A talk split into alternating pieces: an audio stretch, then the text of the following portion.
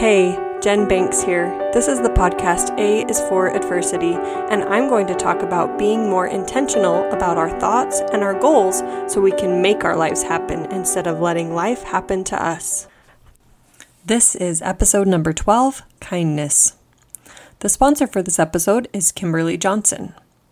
She is the creator of Noel J Designs and I'm working on getting a discount for you all in the future, so stay tuned. I figured this episode was a good one to follow judgment. And just like judgmental thoughts poison us, kind thoughts fill us with love. And similarly, your thoughts don't automatically fill others with kindness. It's their choice if they want to feel that, and they get to choose the thoughts that they have. There's a primary song called I'm Trying to Be Like Jesus. And I will read the lyrics for you now in case you're not familiar with the song or just to be reminded. I'm trying to be like Jesus. I'm following in his ways. I'm trying to love as he did in all that I do and say. At times, I am tempted to make a wrong choice, but the Holy Spirit enters into my thoughts, saying, Love one another as Jesus loves you. Try to show kindness in all that you do. Be gentle and loving in deed and in thought, for these are the things Jesus taught. So, in that song, it says, in all that I do and say. So I'm going to relate kindness to our actions and our words. Treat everyone with the same level of respect you would give your grandfather and the same level of patience you would your baby brother. And I just love that visual. I feel like it's so relatable. Love is a verb. Another big way we show kindness in our actions is by excluding others, either intentionally or unintentionally. Shortly before middle school, my family moved from Idaho to Utah. At the beginning of the school year, I'm in a new desk, in a new classroom, in a new school, in a new state. I look around at all my classmates who have been friends with their buddies for years, and I'm left alone without my brigade of kindergarten besties. I don't fit in. So, I do the most logical thing my brain thinks of I join the cheerleading squad. My mind takes me back to my years of violin lessons. I'm in Emily May's home. I can still smell the old carpet and see the weaving loom in the corner with a half finished blanket on it. I start to wonder if I should have taken gymnastics instead. Then I'd be practicing the splits instead of scales.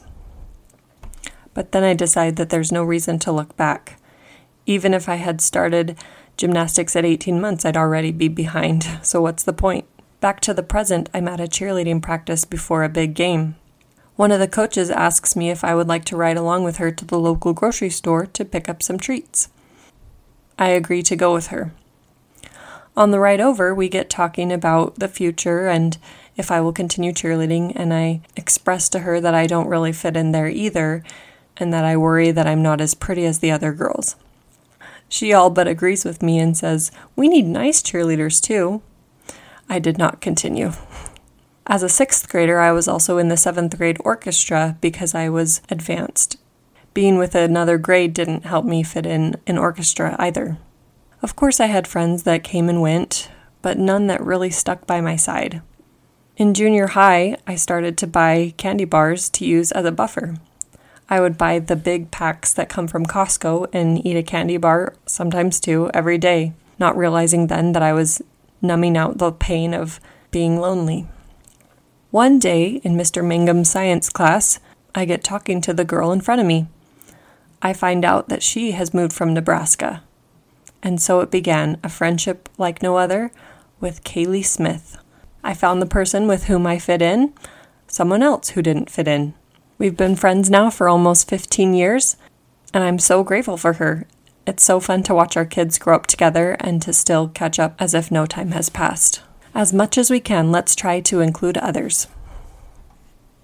As cashiers at Macy's, we are required to ask people every so often to donate to the food bank or to another charity, and it's interesting to see the personality types that come out from this. Sometimes when people say no, they feel like they need to give a reason for why they're not donating, or they explain that they donate to certain charities all the time, or they just donated, or they already did that, and others just say yes or no and they leave it at that. It's as if they're seeking praise or deflecting judgment when they do this.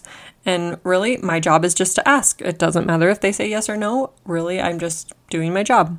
Another sort of opposite example is I heard of a woman who lived a modest life, lived in a modest home, and when she died, it was revealed that she was leaving $14 million to charity. This was a woman who lived kindness very quietly. In Matthew 6 3, we read, But when thou doest alms, let not thy left hand know what thy right hand doeth. And I feel like this is so inspiring when people give without expecting any sort of approval or recognition. These are the true heroes. And again, that's just a thought of mine, and there's no judgment if you really need that approval. We all love to know when we're doing a good job. We can simply tell ourselves that we are. And I also know that when we pray and ask for approval from Heavenly Father, we are filled with love. Something I've always heard is to never withhold a compliment. And so that is the challenge I leave you with for this mini section. If a kind thought pops into your head, tell it to another if the situation is appropriate. Okay, so your words. There's a quote that says, Watch your words work wonders. On the other hand, quote, never say something that couldn't stand as the last thing you ever said to someone, end quote. And that's by Benjamin Zander. I know for me that certain words leave a better taste in my mouth than others. My challenge for you in this section is to leave three negative things unsaid each day. I know as we do this, our marriages will be better, our friendships, and just the world in general will be a better place.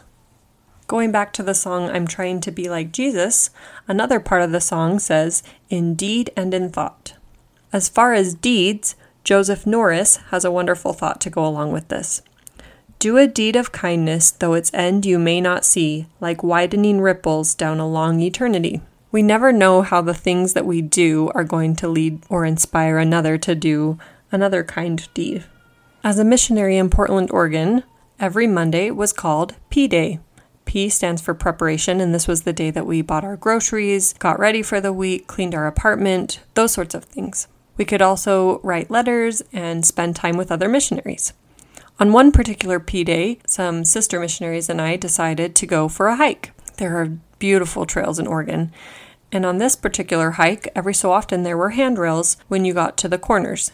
These were made out of trees, and at one particular bend, I noticed that the chopped wood was very, very smooth and looked almost like a nice piece of carved wood. I soon realized this was from many people touching it as they went hiking or holding on to it for support. This brought to my mind the hymn, Each Life That Touches Ours for Good. And it happens very slowly over time. This reminds me of the quote that says, Little things seem like nothing, but they give peace, like those meadow flowers which individually seem odorless but altogether perfume the air. And that was by George Bernanos. Oftentimes, we don't realize how we are impacting others, and many people over the course of our lives impact us. The challenge for this section is to say, I love you more and I'm sorry more. Again, people get to choose how they want to feel after hearing those words, but I don't think saying them more could hurt anything. And finally, thoughts. I didn't have any quotes in this section that specifically related to having kind thoughts, but I think poisonous thoughts lead to gossip or talking ill of other people. And so that's kind of the direction I went with this. A quote you're probably familiar with is What Susie says of Sally says more about Susie than of Sally. Maturity can be defined as when a person hurts you and you try to understand their situation instead of hurting them back. Never look down on a person unless you're helping them up. I think it's helpful to see things through a lens of kindness. Many times, people's intentions are pure, and we kind of muddle that by our accusations and our judgment, like I talked about in the last episode. Kindness starts with you and being kind to yourself. Your last challenge is to think about what Jesus would think. This goes along with what would Jesus do, but taking it one step further is what are the thoughts that Jesus would have? And I got this idea from Jody Moore.